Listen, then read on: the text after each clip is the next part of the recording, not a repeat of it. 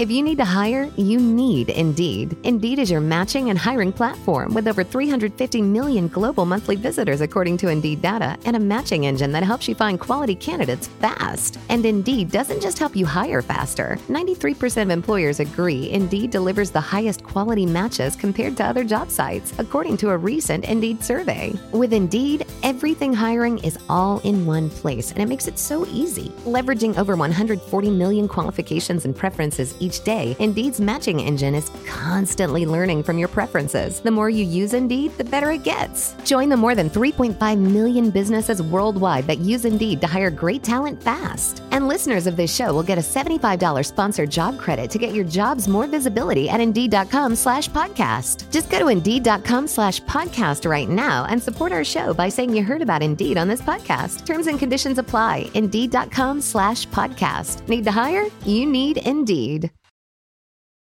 Every team, every topic, everywhere. This is Believe.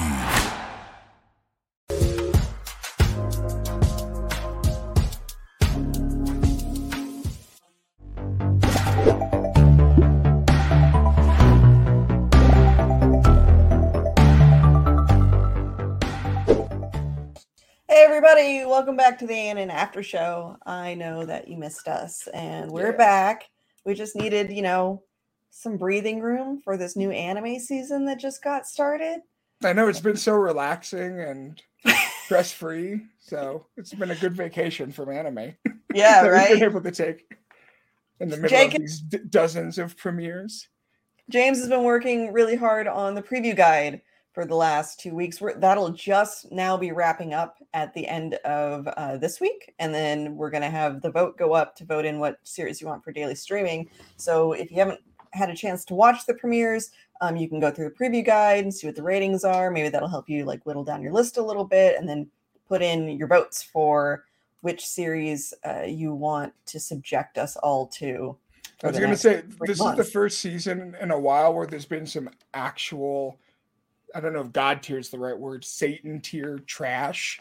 So please, please don't vote that in. Not even as like an ironic joke because our hearts can't take it. There's, there's so um, many options to pick from to like subject someone to one bad stinker too. Like I know. my my hope is It's like a lot, to be honest. my hope is that like like the Republican Party, there'll be so many bad picks that everyone will like d- put their votes across all of them, and none will get the majority as a result. It uh, worked in my local election, and it can work for daily streaming too. So we'll just have to Please. see Please, anime happens. lord. Oh, hey, Nicholas is here. So, also, if you want to vote for something really bad, you can send me, Lynzee at animenewsnetwork.com, personally an email with why it should be Nick that covers that show. Because I'm What's the one that? who It looks like in the chat. Nick is saying that he wants nothing more than to review Kamikatsu and only Kamikatsu this season. Which Yeah. I think that's pretty. That sounds reasonable. So Yeah. Thank you for taking that one for the team, Nick. That's really cool of you because Well, most people wouldn't be brave enough to volunteer. right. Right. And James, uh, what there was one review I remember uh, reading before it went up and editing uh, that specifically set you off the deep edge. Do you remember which one that was? Was that Kamikatsu? Yeah, it was that- that, that was probably there was a couple, but that was it was probably Kamikatsu. That's Yeah. uh that's the one that I genuinely think might the premiere might have been worse than Fruit of Evolutions, which is Yeah. truly a an accomplishment of some kind. Still so- waiting on the second season review of that. Uh, yeah, yeah, yeah.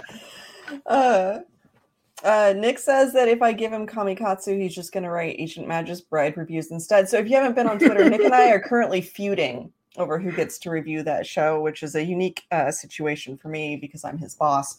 But um, True. I can. it's, it's, a, it's a it's a one sided feud. In It that is, sense. Um, I don't. I don't like to pull clout though, to be honest. So we'll just we'll just see what everyone puts in at the end. Uh, there is still more ranking of kings coming.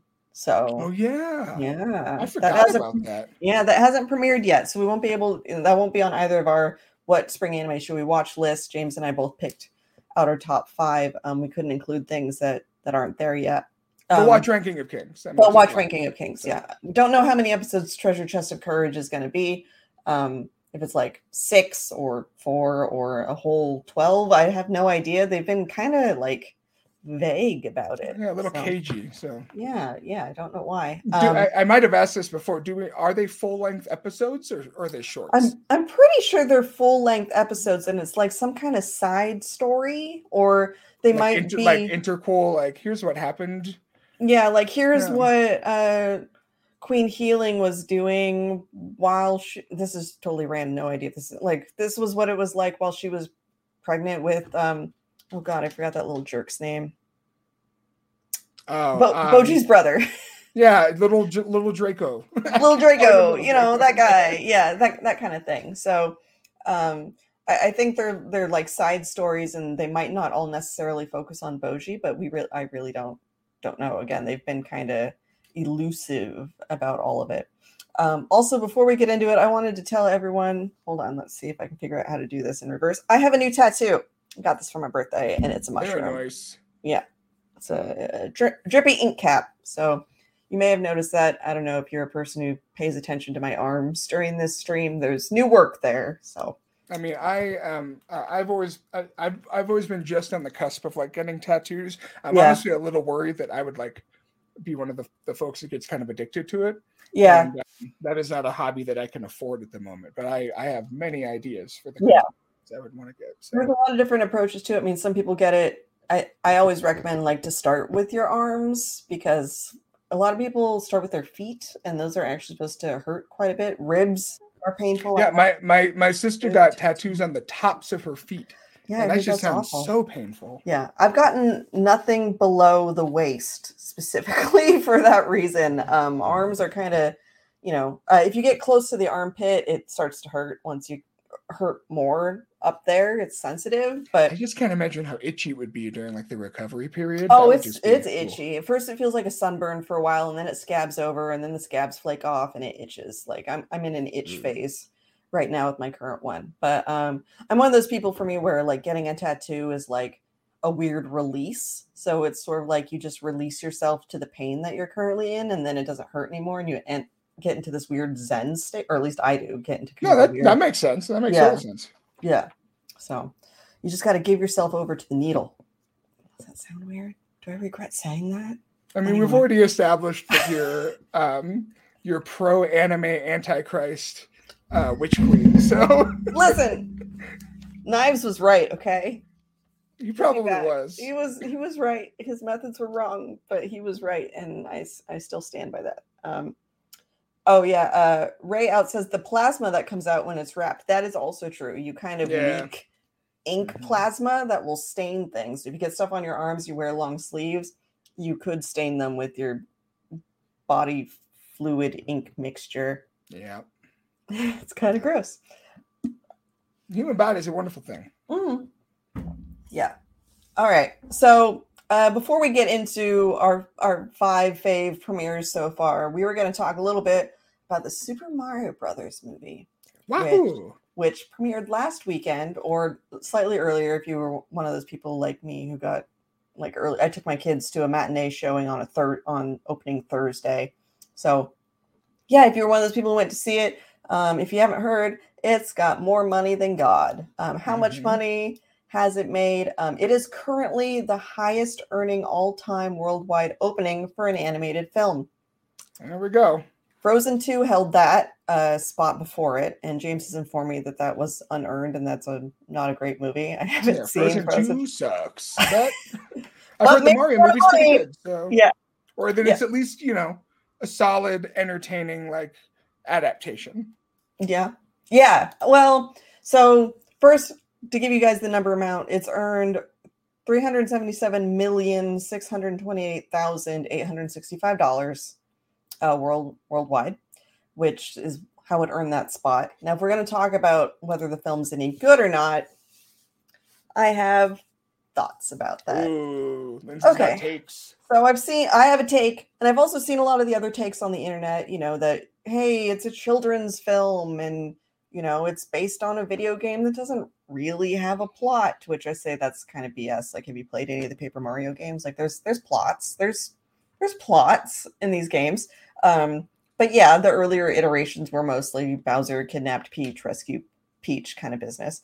Uh, that said, uh, I watch a lot of anime, which is mostly geared towards young adult, preteen, teenager age, shonen jump stuff. You know, uh, I watch a lot of media that's not necessarily like highbrow adult stuff, um, and children's films because I have children, and those can have plots too.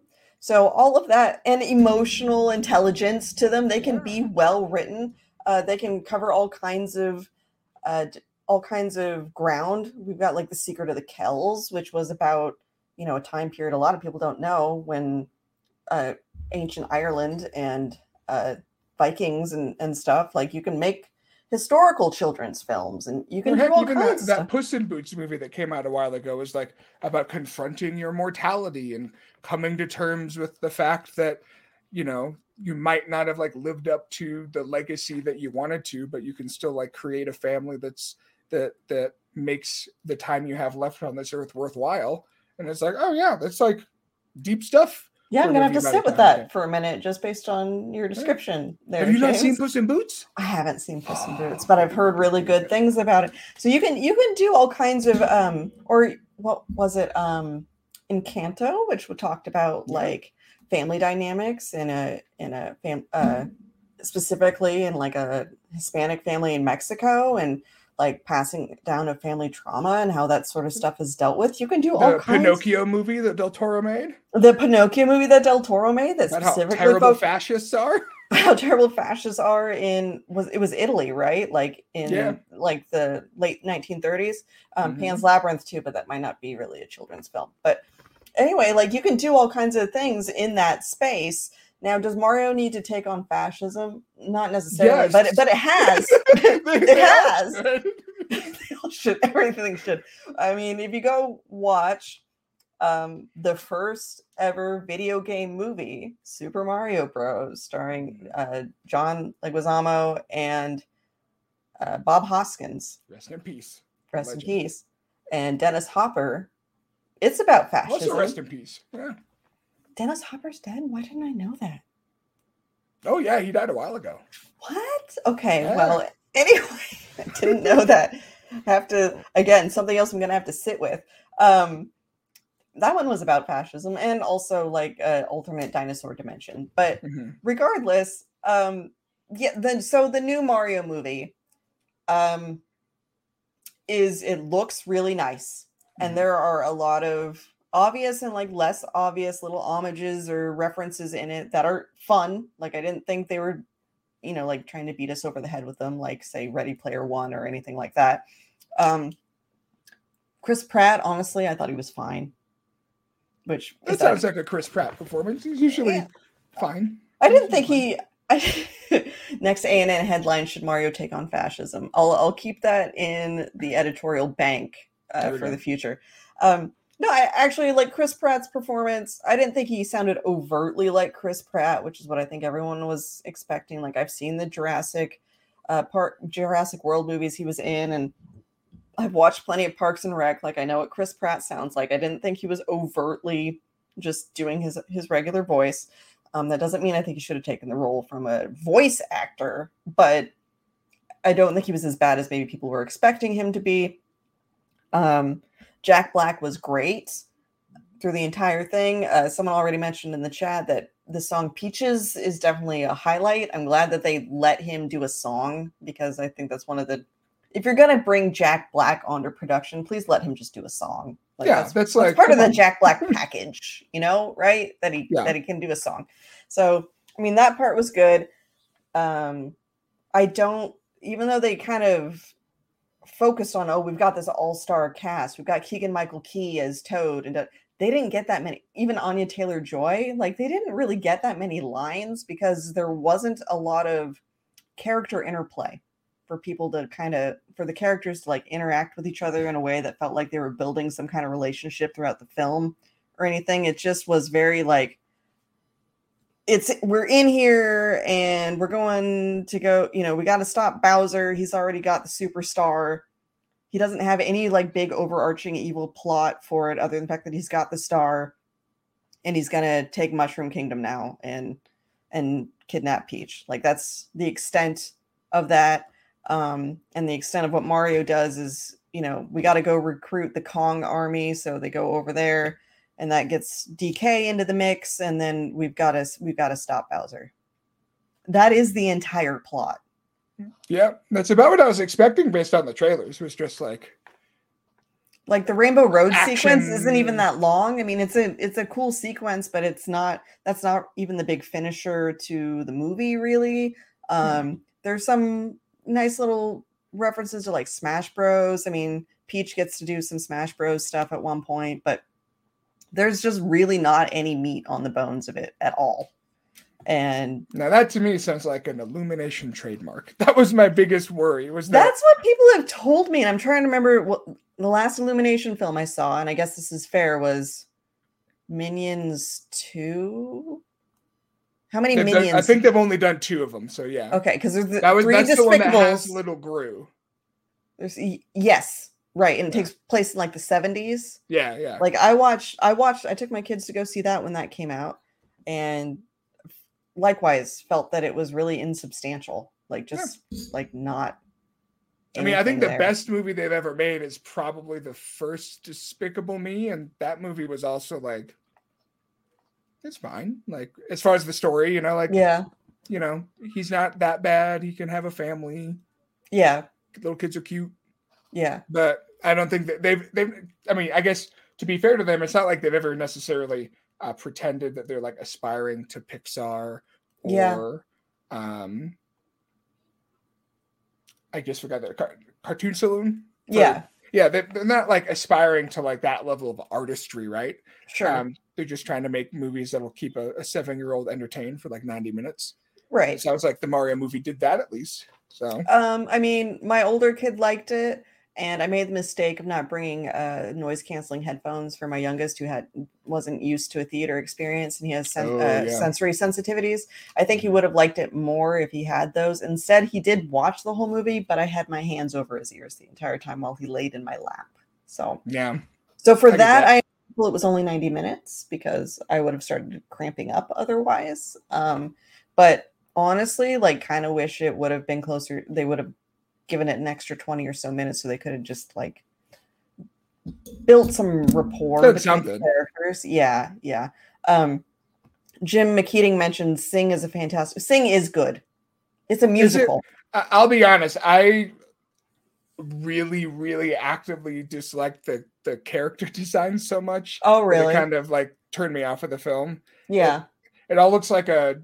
It all looks like a like a weird like comic strip, like the guy, I don't know. There's just something about the the art that just didn't look super good to me. But I I have heard one of my buddies um uh, has told me um how much time he spent singing like this the soundtrack of that movie. Like yeah, I mean it's got a killer work, so- soundtrack. It's it's a top 40 style soundtrack and it's basically like watching an animated version of um so you think you've got talent or or like um, American Idol. yeah, or American Idol or something. Only they're animal characters, and you know, every character is actually kind of good, and then their performances sort of evolve as time goes on. And that is one that my six year old does really like. Like he'll watch that one pretty pretty repeatedly. Um, I think, like Jim Keating said, probably the marketing on that one got lost because wasn't it com- close in time to Zootopia?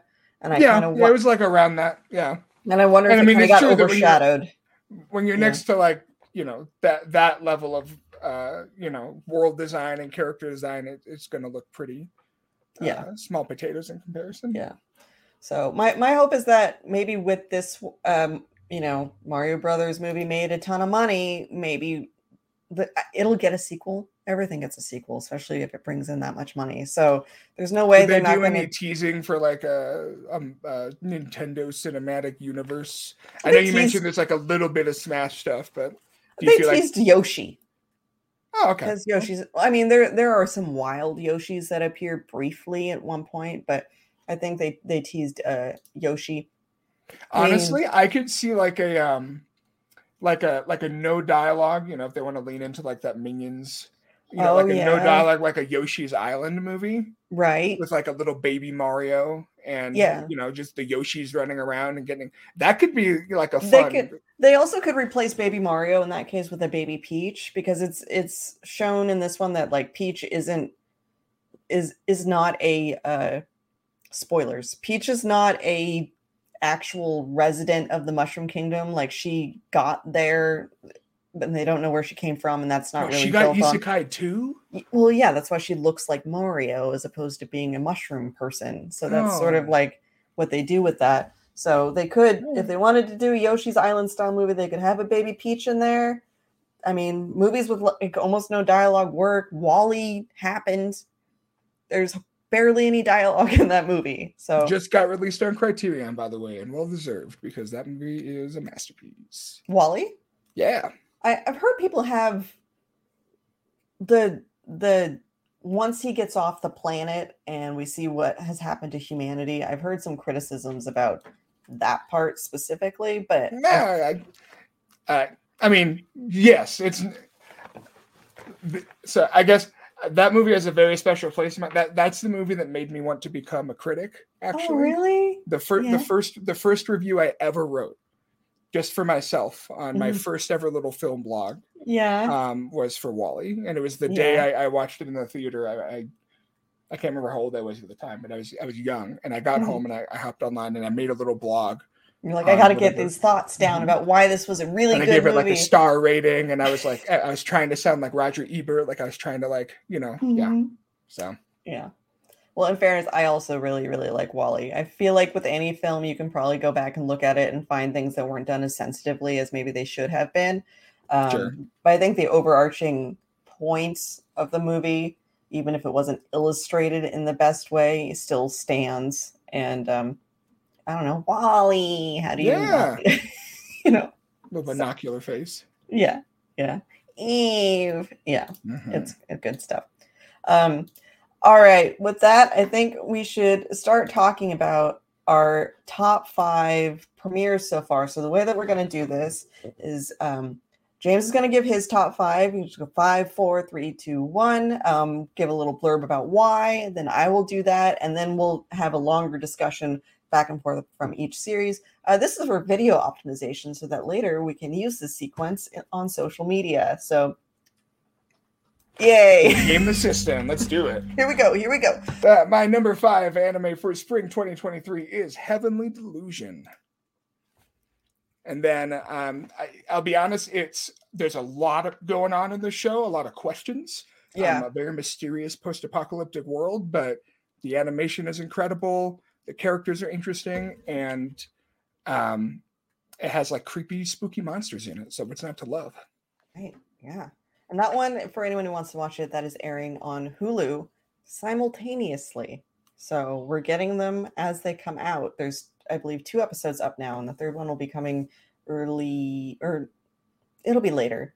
It's happening. I've already forgotten Oh, what. The, And, and by the way, thank you, Nick. If you are um, searching for the show on Hulu or Disney Plus, uh, don't search for Heavenly Delusion because you won't find anything. You have to search under uh, Tengoku Daimakyo.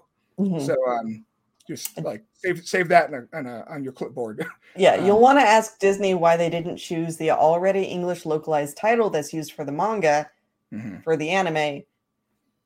But they have more money than us, so they get to make those decisions, Or just do what Demon Slayer does and just you know call it like Tengoku Daimakyo Heavenly Delusion. Like, Yeah. you know, gotta optimize those search algorithms. Exactly. All right, James, what's your number four? Uh, my number four for spring 2023 is shockingly Dangers uh, of My Heart or Dangers in My Heart. I Mhm. should make sure I get the title right. Uh, Emo Boy Show, Emo Boy Finds Love. And I'm not going to lie, I was nervous about this one because um, as a teacher, it can be a little hard to buy into the uh, um, weird kid that fantasizes about killing his classmates as your main character. Yeah. But it's adorable as heck. Um, it made me audibly go "daw" like five times, and um, you know, I, I- with the void in my heart left behind by teasing master Takagi-san, I need uh, something to fill that cuteness void, and I think this show is going to do it. All right. What's your number three? Um, speaking of adorable romantic comedies, my number three for spring 2023 is Skip and Loaf. So, Er. uh, Loafer I keep saying Skip and Loaf. I don't know why. That sounds cute. I mean, that sounds cuter to me. Skip and Yeah. Loaf. Uh, but, Skip and Loafer. um, but this show's just uh, relatable as hell. Um, this poor girl has her life mapped out to the T uh, on her first day of big city high school. And so, of course, uh, everything goes horribly wrong. And it turns out that life is hard and uh, being a person is difficult. But you know what? If you got some cool friends and a cute boy from school that notices you, then it's easy enough to get by. so it is it is like a rom-com then? I uh not as overt, at least in this first episode, not as overtly romantic, but Mhm. there's definitely something like I could I can ship it. So okay. Yeah. Okay, we're at your number two.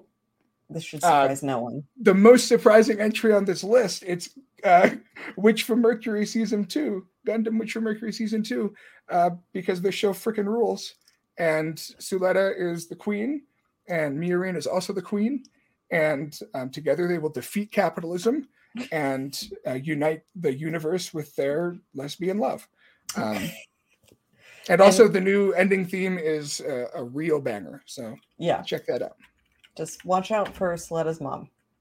Yeah, yeah. Uh, the rule of thumb in any Gundam universe is if someone is wearing a mask that covers the top half of their face, they're almost certainly a war criminal. So, Oh, not me. It was like covering half of my face. No, not me. okay. I'm just all gonna right. get one, but it's just gonna say knives was right, and that's gonna be like your. I'm like, watch out for that lady. She's got some opinions. I don't. Yeah. All right. I was actually surprised this is your number one over over Suletta. So, what made you pick Magical Destroyers as your number one? I'm gonna make it bigger. Um, I mean, honestly, just it felt. I don't know if original is the right word because it's you know it's definitely pulling from a lot of familiar tropes. It has like the the anti otaku dystopia thing that like Shimoneta kind of had going on a little bit. yeah. Um, it has uh, you know punk rock magical girls, but still magical girls. Um, it almost has like a panty and stocking kind of anarchic energy for for its humor. Okay. but when you put all that stuff into a blender um i really like it. So it was just it was exciting. It has um really lovely kind of um squash and stretchy animation. Like it isn't afraid to get exaggerated. Um it isn't afraid to cut a little loose with the the direction and the animation and it's basically just got the vibes that i was looking for this season Mhm. Yeah. so um, I kind of compared it to uh, if Danger Days era My Chemical Romance got to make an anime. Um, this is a, a little uh, something that it might look like. So I, I really, really dig it. That's one I still need to watch. Like it's it's high on my need to watch list, but I just didn't get to it yet. But the opening sequence sold me almost immediately. Like- so good. That Yeah. yeah, yeah. All right. I'm going to break into my, like, I'm going to the bank. I'm going to break into my uh, top five anime premieres that I've watched so far. Uh, some of these, I was surprised. I actually didn't expect to include them in this, but they ended up being better than I thought. So, my first one is How Raeliana Ended Up at the Duke's Mansion, which um, stars this guy. And he's mainly the reason, well, I'm watching it for Raeliana too, but also this guy because um, he's, he's, he's the dangerous type. And um so to just like But she can fix him. she can fix him! I can fix him! Uh that's that's, that's the number one reason. I also just like that it's it's doing the uh isekai thing but she's reincarnated as like a side character that's supposed to die at the very beginning which you know she's not like op or anything. And it's mostly just about out scheming people in this fantasy world um It's a very Kaguya-sama. yeah, because she's read the book. So, I mean, yeah, not that different from they played the game, but uh, I just like where it's going. The art is a little hit or miss. Um, there are like some compositing issues that I noticed while watching it that made some shots look like they were not, they just weren't quite as polished as the others Mhm. but I don't think it looks any worse than, say, um, mm, Bakarina. Sorry, uh, reincarnated is the other reincarnated is villain Yeah, the yeah. show. Yeah, I never thought that one's like art was particularly fantastic, but it is definitely serviceable. And if Yeah. this is, you know, the kind of thing that you like, it's not going to like hurt your eyes to to go through it. Um, shout out to Dead Mount Death Play, by the way, because I that one's by um the creator of Baccano Mhm. and Durarara, but it looks awful. Like I try, I, I watched that expecting something good, and I did not. I did not get it. Um, instead, like the backgrounds are hideous, and Yeah, like the yeah. yeah, The the the character animation was pretty solid for the fight scenes, but it had, but it it had but it looked weird against the backgrounds the entire time. Like they didn't mesh together. It was really distracting. So anyway, that's that's my negative one, I guess, since we're not doing that. But okay, and then my number four is Hell's Paradise, which so far hasn't really delivered on its trailer yet. I'm still like Mm-mm. waiting for that. Um, main character is a wife guy, so you know I can I can support that. And as of episode two, um, episode one's a little slow. It's kind of a slow burn, and Yeah, I was surprised at how slow it was. Like it, it was, and I felt like it was overly brown. It was like kind Mhm. of veering into, well, this is another Mappa show, into what we see in Mappa Attack on Titan to a degree. But Mhm. episode two is a lot better, and the like gory action scene was really, really good for episode two. So okay. it was, uh, um, I liked that one. And then going into my number three, uh, James already talked about it for a little bit, but it's Gundam. So So, Suletta Sunday's back. Love Suletta. Love uh, Miorine. Um, The new Earth added- witches are like delightful little trash Like- gremlins. they are. Tra- I was gonna say they were feral, but yeah, like Yeah. sa- same same thing. It's just feral uh, Earth witches hanging out. They're like, yeah. It did raise a couple questions, like who are who's vetting these applications? Maybe they're in on it because they're like, yeah, Yeah, we put a fake yeah. we put a fake company down on here, and like nobody caught that. Um, Look, if, but- if Elon Musk can rename Twitter to freaking X Corp as like a lark, then um, my guess is with enough money you can just do anything in this world and no one Yeah. really cares. yeah, That's the that's the lesson.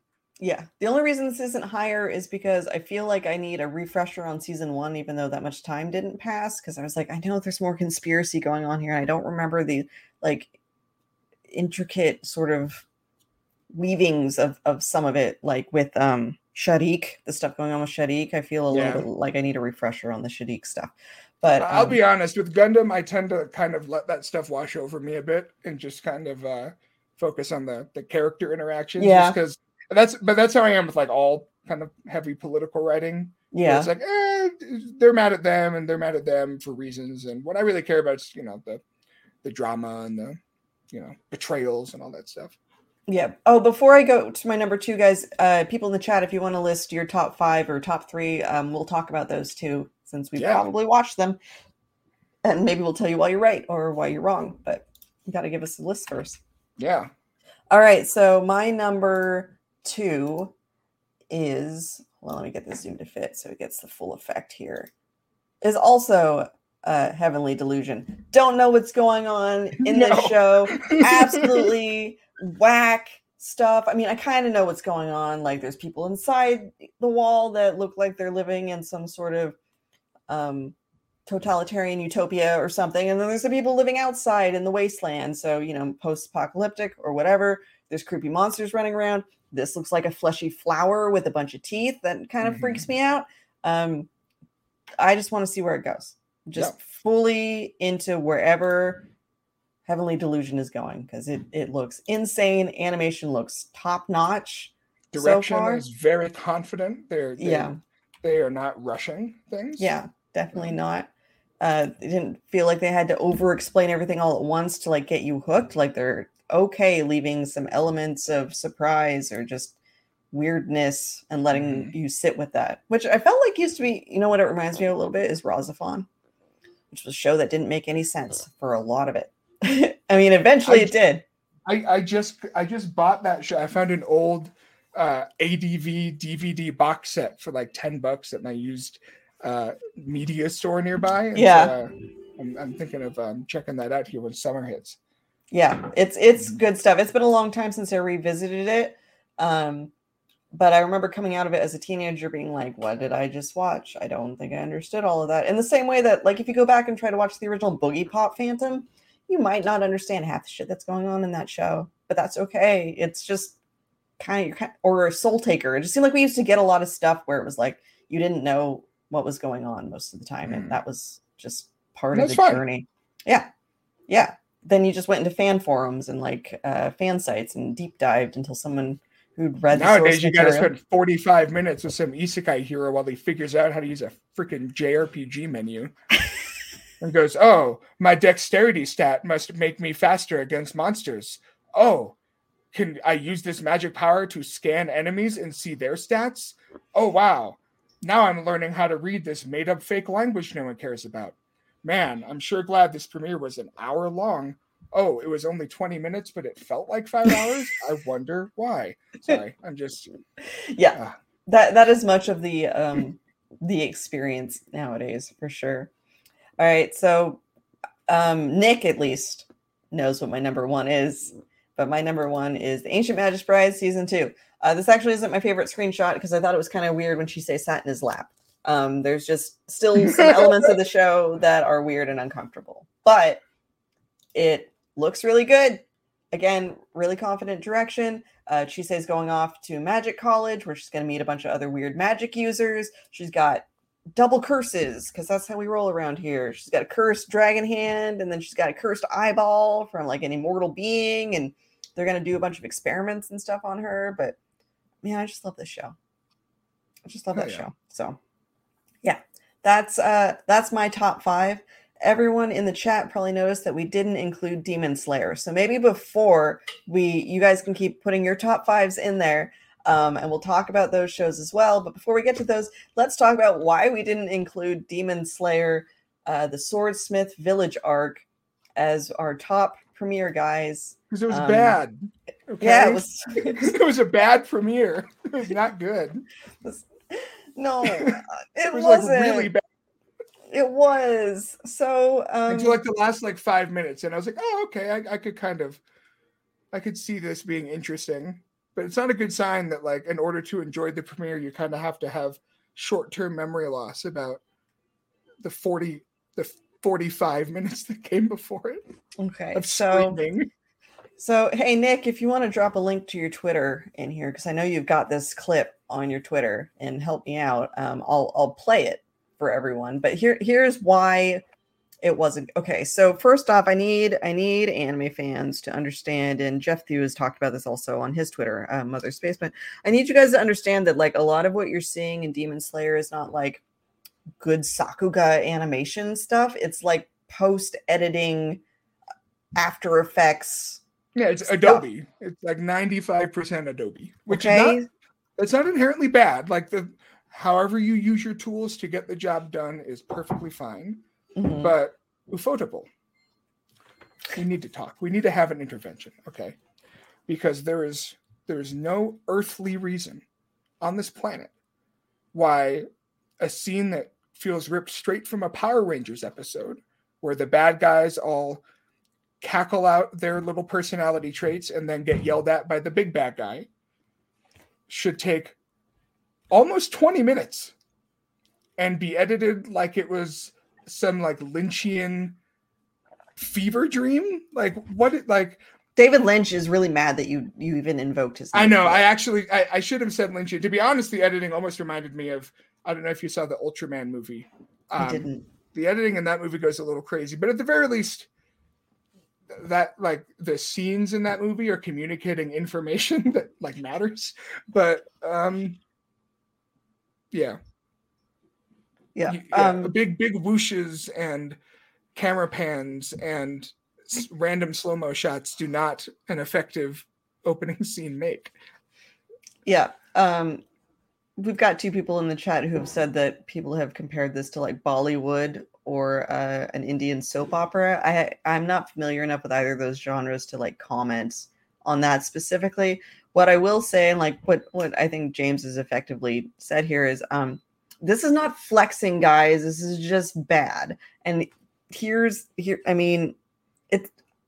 I guess I just can't get into like the mind space where this particular sequence was impressive in any way. I understand that like real people worked on it and that for some reason creative decisions were made and this was considered the best one, but we have like a whip crack every 3 to 5 seconds as we do some weird like zoom in zoom out to like add they're trying to like add dynamicism to people standing facing opposite directions while talking to each other. And I don't know, maybe that just doesn't need to be 20 minutes long. Maybe you don't need to make that dynamic. Like you can just make it look good. It didn't, it just, no. no. I think honestly, and maybe this is, um, uh, people have uh, yelled at me for this before because um, they keep trying to argue that like you know Demon Slayer, you know, it's not trying to be like narratively complex. It's trying to be like you know it's supposed to be simple and like archetypal like a you know like a classic shonen adventure you know this that, and the other. And, and, yes i know we get that we understand that. We we've been watching and, and watching anime and reading manga for decades. We we know the tropes. Yeah. Um i think the problem is that none of these characters carry any dramatic weight on their own. Their motivations don't matter their identities are more or less irrelevant. One of them is a head with baby arms attached to it. Like we yeah. can't just like, okay, like. So there's no tension because we don't care what any of these people are doing, or or we don't care about their motivations. We don't care about their plans. We we don't care about any of those things because the the show doesn't care about them really. Uh, and so when they're get, getting together to like, you know, be evil weirdos and cackle about their evil plans, like sure that's like i guess plot information that needs to be communicated somehow so that we know they're involved in the story but the show is acting like it's like this apex of like dramatic you know mm-hmm. weird and it's it's not it's none of those things. It's just i mean it literally feels like an office meeting. Yeah. Between it's like it's like eavesdropping on an office meeting but it's being filmed as if it's like the you know this this important event and it just isn't yeah it's yeah it's it's not this like big confrontation. It just feels like overcorrection for what is maybe a necessary thing to show but isn't a particularly visually interesting one. And so an attempt to make what is just kind of a standard me- meeting visually interesting they over course corrected so far in the other direction to the point where it feels like a parody. And it's yeah. just it's it's not good. And i've had mixed feelings about like the general character design of Demon Slayer. So I think once you like mix in not only what is going on with all the zooms and suddenly things are upside down because it's the infinity like extra dimensional area so to like hone that in sometimes people are just upside down while they're talking for no reason and all these other sorts of things so you not only you have like all that going on but then the character designs are just like way up here and they don't um they feel over designed to a degree. So we've got like a guy yeah. in a pot, right? and I, am I'm assuming that's like an allusion to that um that story about this is me totally guessing. I have not read the manga, but there's that thing where you put a bunch of ins like insects inside of a pot and you keep putting them in until you get the victor or something. There was this was in Mob Psycho. Sure, sure, yes. And I think it's shown up in other things too. Every creature that shows up, I assume, is some sort of allusion to like a like a yokai or some you know yeah. some mythological or fairy tale figure that um, I will fully admit could like the illusion could be lost on me because I don't I don't have as intrinsic a knowledge of those you know those stories. Yeah. Um, well, so I mean, so he's in a pot already, and he's kind of got like this ghost tail coming out of it, and then they're like, "Hey, what if we just like substitute all of his orifices with the other senses instead. So he's got two mouths where his eyes should be, and then like eyes where his mouth and ears should be. And then also, let's just give him some random baby arms and stick those on there. And then he's decapitated by the end of it. So I have been informed and regret to report to all of you that he's like the primary antagonist of this arc. So you're going to be seeing a lot a decapitated head with baby arms in the near future, which just that upsets me just like because he's just gross looking, but not in a way that's like interesting. Like I read a lot of and watch a lot of horror. I don't find his design like cool or particularly scary. It's just like not fun to look at for Yeah. me. Um, And also, I do want to point out because uh, we got people in the chat saying that we don't like Demon Slayer. That's not true. like that just isn't true. I think Yeah. Demon Slayer is fine. I think it's on a, on a really good day, pretty good. You know, like I think it's a pretty good show.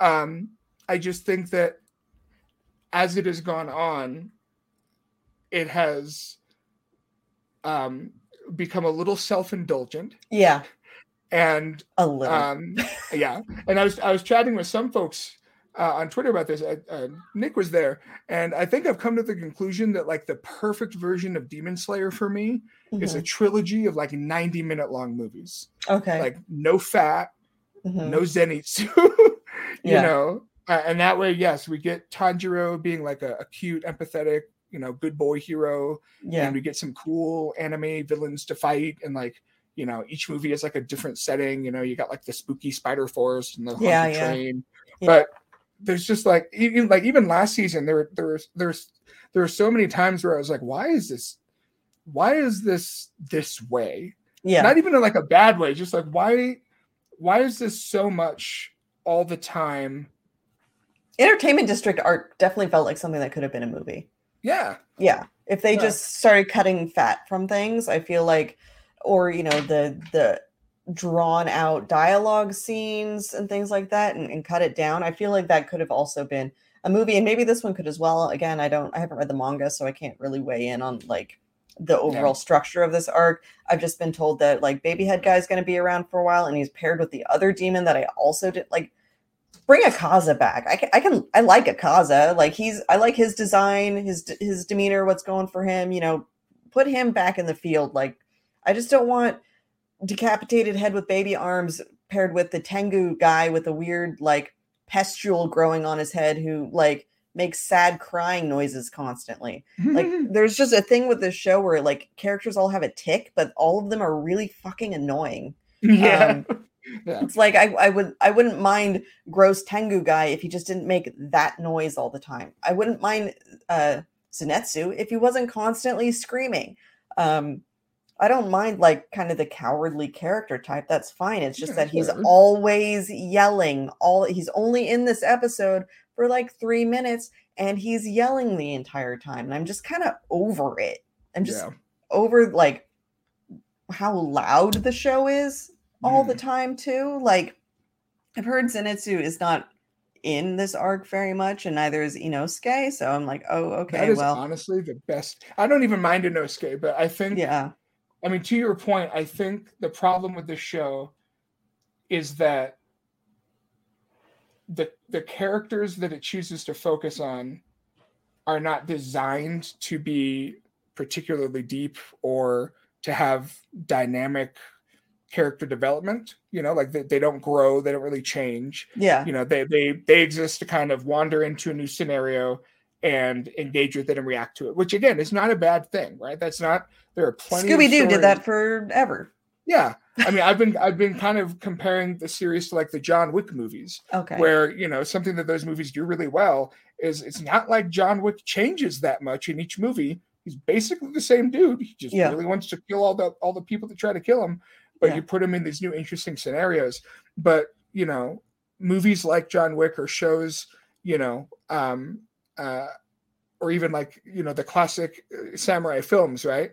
Mhm. they also don't like cut away for for five minutes or ten minutes to a character that exists only to scream yeah, and then mm, it, it just the there's like it's the show is very loud it's loud with its visuals it's loud with its uh voice acting it's Mhm. loud with its emotional beats right? Like everything is cranked up to 11 yeah, and that just like that's not sustainable i don't think for this length of time. That doesn't mean that the season won't be good.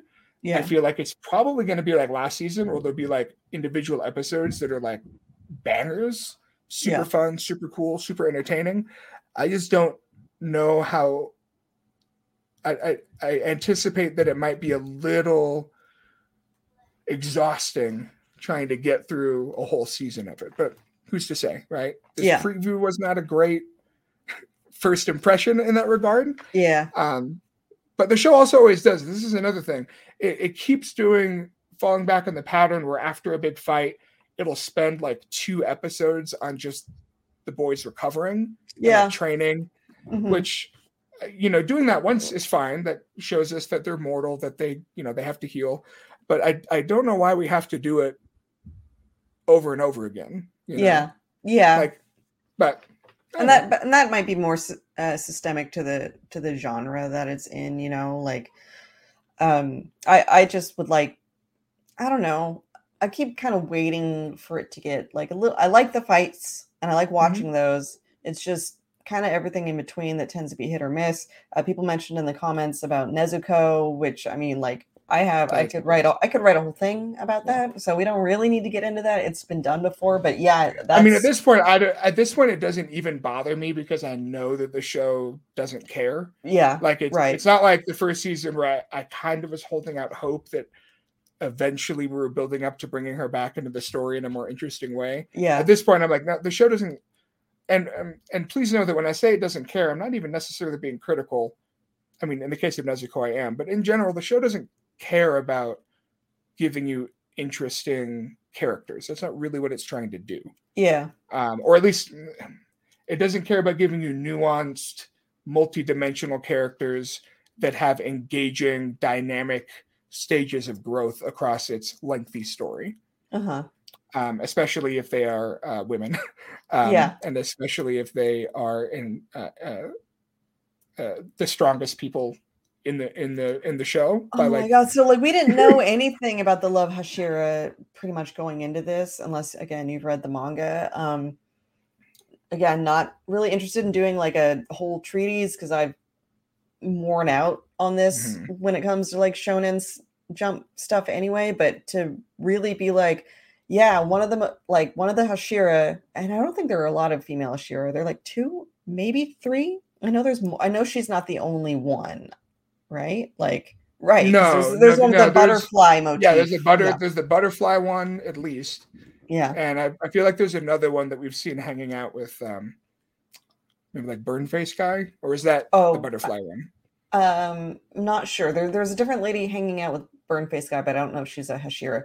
But anyway, okay, so there's two female Hashiras. Thanks everybody. Okay. Um, and so we meet the Love Hashira for the first time, and you know, if she's gonna have big titties, whatever. I don't really care about that either. Like, you want some some some of that in your manga, draw 'em. But the whole idea that she's like, yeah, I was really strong, and then I decided that the only way I could meet my future husband is to join the Hashira, where the men might actually be stronger than me, is just why. Why? Mm. Mm, not into that.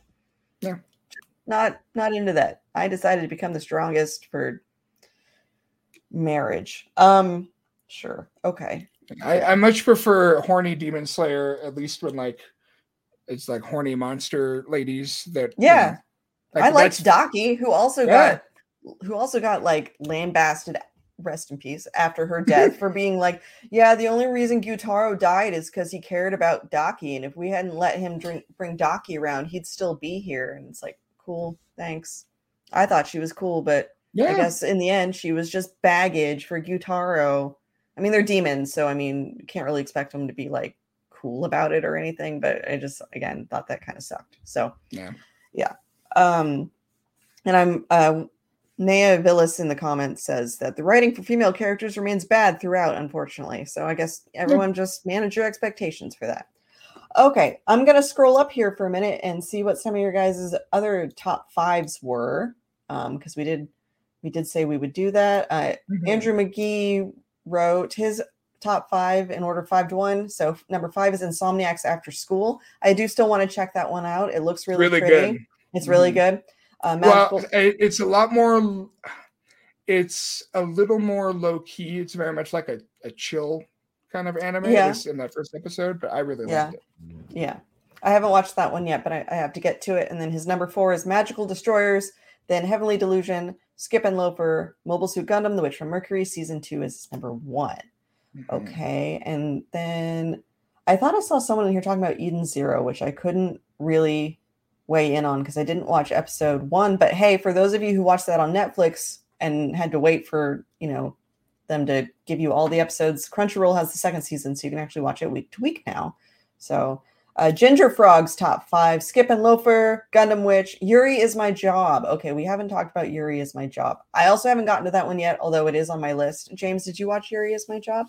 Yeah, I was I was really let down by that one, to be honest. Um, it just didn't there's something about it that didn't click for me. I don't I don't like saying it's because the characters weren't likable because like that's kind of the a, point, right? Yeah, and like that's a really like cheap criticism that a lot of people use against female characters for oh, having the same hangups as like male characters. Sure. But I don't think the female characters that we're going to be spending a lot of time with in the show had a lot of chemistry together. Like, okay. I didn't really enjoy seeing them play off of each other. I didn't mm-hmm. find their relationships very interesting. Okay. Um, and so it was one of those shows that on paper sounded like it would be my cup of tea exactly, mm-hmm. but it just didn't really hook didn't me at all. So. Yeah. And then after Yuri is my job, Ginger Frog has Heavenly Delusion, and then Tokyo Mew Mew New. I need to marathon Tokyo Mew Mew New because we've had Rebecca Silverman review that one in the past. Um, she really likes magical girl shows. Uh, so do I. Um, as a remake, it looks good. Like the animation actually looks really nice in it.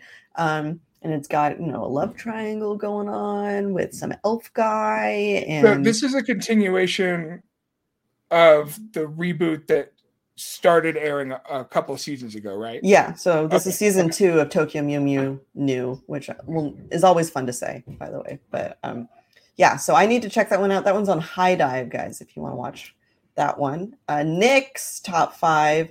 Um, I'm assuming these are in reverse order because he definitely, or is Ancient Magus Bride your number five, Nick? Because you want to review that and it was my number one. So we need to like settle that. You can shoot me an email. Um, Anyways, top five are Ancient Magus Bride 2, Skip and Loafer, Yuri is my job, Yamada Kun at level 999. Again, I need to watch need to watch that one. That's romantic comedy about adults, right? Like they're actually college age. So someone, I guess oh, people pointed out that school.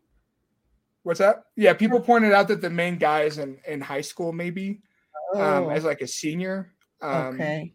And they, but she's like 20, I think. So she's oh. like a sophomore or something in college. So okay, so it's like, but it still it still feels more grown up than than most. Yeah, and wasn't so. the whole deal with that is like she met him through an MMO that she had previously started playing because her now ex boyfriend got yeah. her into it, but then he left and then dumped her, for a, another girl that he met in game. Yeah, yeah, yeah. yeah. And so, then yeah. Uh, when she meets him in the MMO, he's like a standoffish jerk, and she thinks he's an a hole. But then, mm-hmm. of course, when they meet in in real life, uh, he's hot, and also turns out he's actually uh, a sweet guy. Oh, is he? I thought I thought he was going to be standoffish in real life too, or is he just? I mean, shy? he is, but like, uh, so just to give you an idea of the kind of uh, uh, the kind of buttons that the show is pushing, yeah. the the scene that kind of shows you who he is is um, she fell she falls down at one point. She kind of trips over herself. She gets her mm-hmm. shirt all mm-hmm. dirty in front uh-huh. of everyone. It's very embarrassing and sad. Yeah. Uh, and then she she drags him to a bar to have beers, and he's just like, I really want to go home. Um, and then she goes into the bathroom to cry. Yeah. Because uh, she's having the worst day, and she comes back out, and he's gone, and she thinks, oh, like he like he ditched me. Of course he did. Like why, you know, I'm yeah. such a freaking mess right now. And he's like he's like standing behind her holding a bag.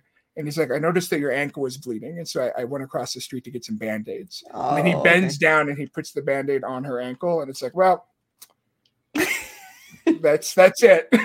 Just like Cinderella's slipper, you know. Yeah, same, that's, that's it. Same deal. Lock and it then, in, girl. and then uh, the next one Nick has is Otaku Elf, which again I need to watch. That one's on HIDIVE, but it looked competently animated, pretty shiny. No, it's Otaku Elf is really good. I, that was yeah. one of the most the most surprising premieres for me this season. That show was um i mean the, the elf is just really funny she's yeah uh she's just I mean, she's me. She just wants to stay inside and play her Switch and build her Gundams and is not it, talk to anyone. Is it somewhat similar to the premise of Umaru-chan, which was that like little gremlin one about the girl who she puts the yeah. orange thing on and gets all small and then she just eats, Yeah. drinks Dr Pepper all the time and stuff. Yeah, the um, Elda is her name. She's not like hyperactive. She's like very Okay. lethargic.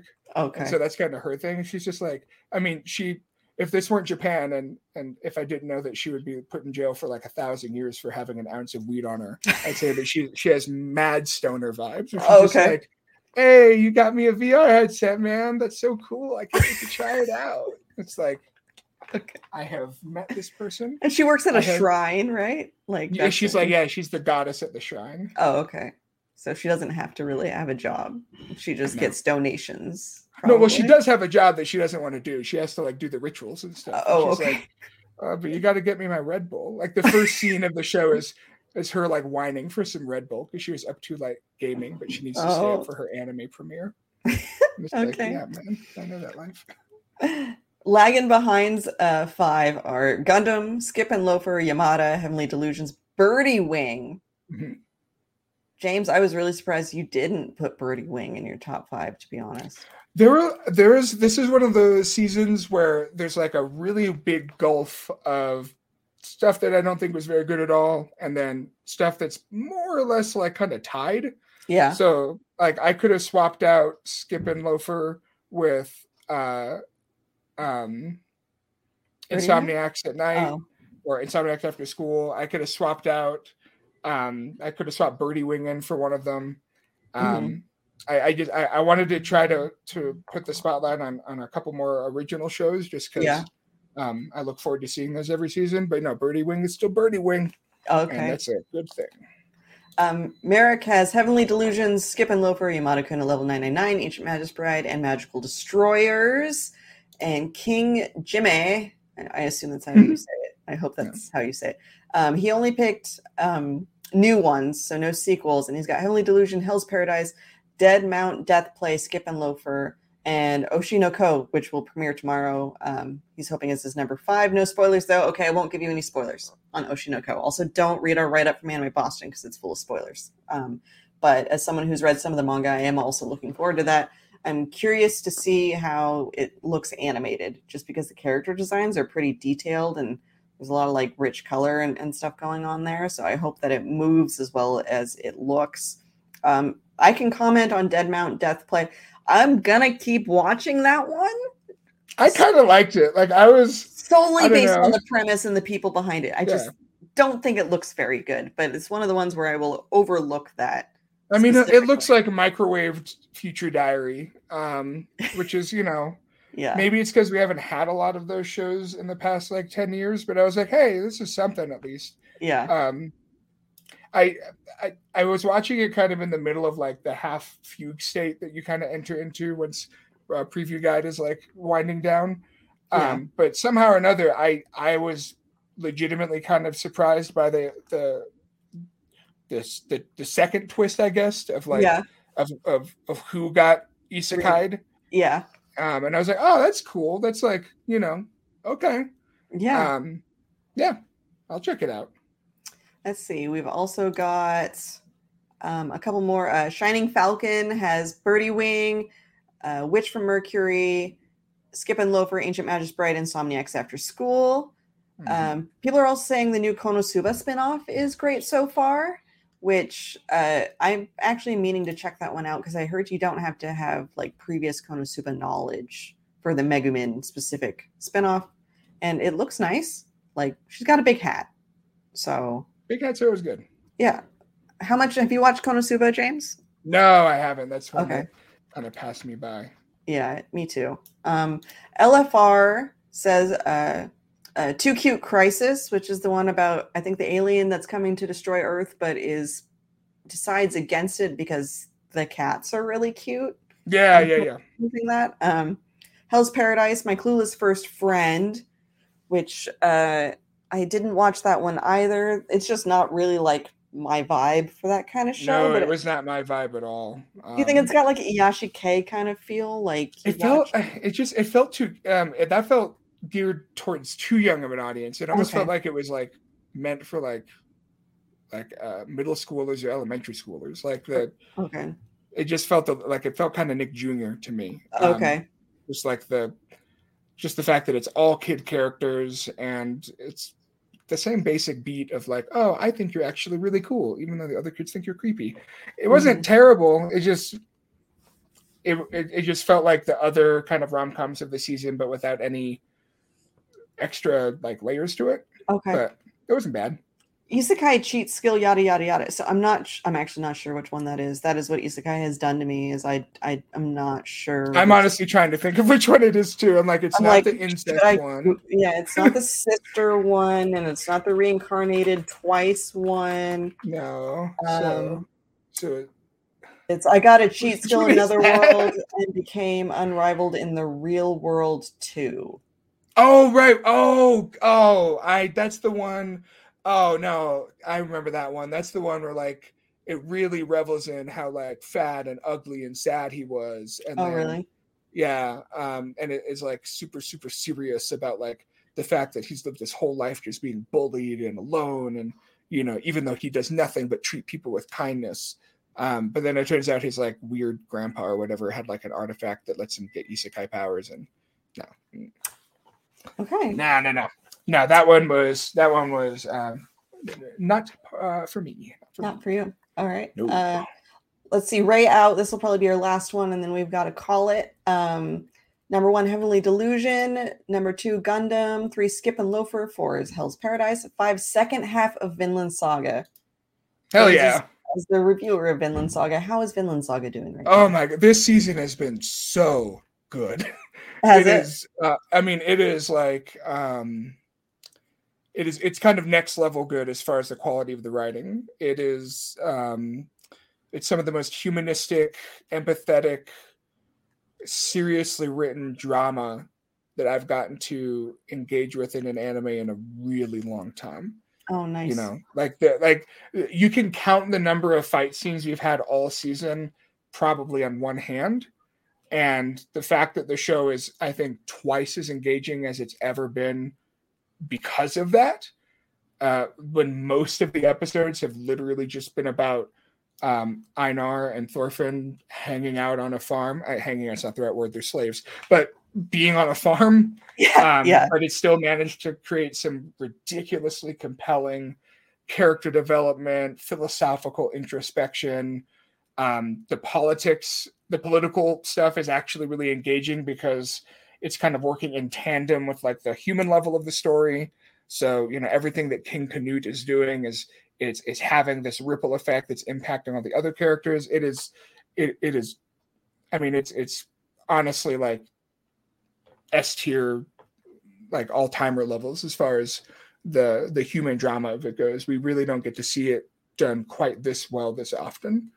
Um, especially the fact that it's it, it took a show that was you know ostensibly kind of marketed with its you know Viking action scenes, and it's turned the entire story into a treatise um, on the the pain and, and horror of violence and the necessity of pursuing a pacifistic life even in the face of a world that like demands that you kill and and suffer. It's uh yeah it's really good My brain really was good. like, "Hey, James, um, when you got time, can you write like an editorial about the differences in approach to war between Attack on Titan and Vinland Saga?" oh I, that would actually be pretty incredible because i think that honestly the shows feel very much in conversation Yeah. um it's it's basically two sides of the same coin you know yeah, yeah Eren is basically what thorfinn would have become if he hadn't uh, been forced to change yeah. so yeah I, I, um, the gears are already turning All right. Yeah, jot that down in your notebook. Any listeners, um, original idea, do not steal. Original OC editorial idea, do not steal.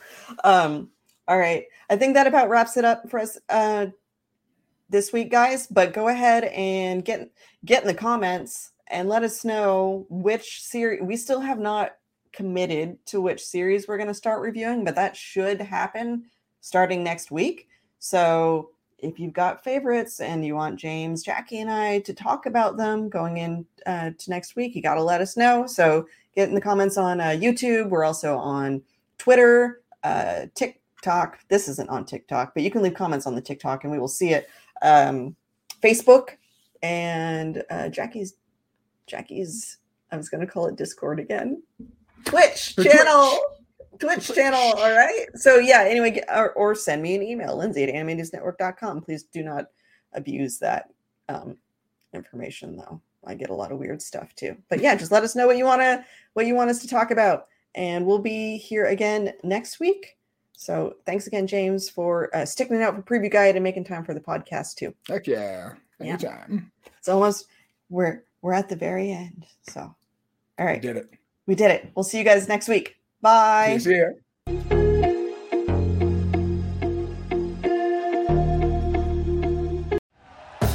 Thank you for listening to Bleav. You can show support to your host by subscribing to the show and giving us a five star rating on your preferred platform. Check us out at Bleav.com and search for B L E A V on YouTube.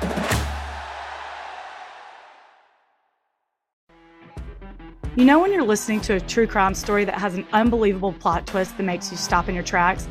That's what our podcast, People Are the Worst, brings you with each episode. I'm Rachel.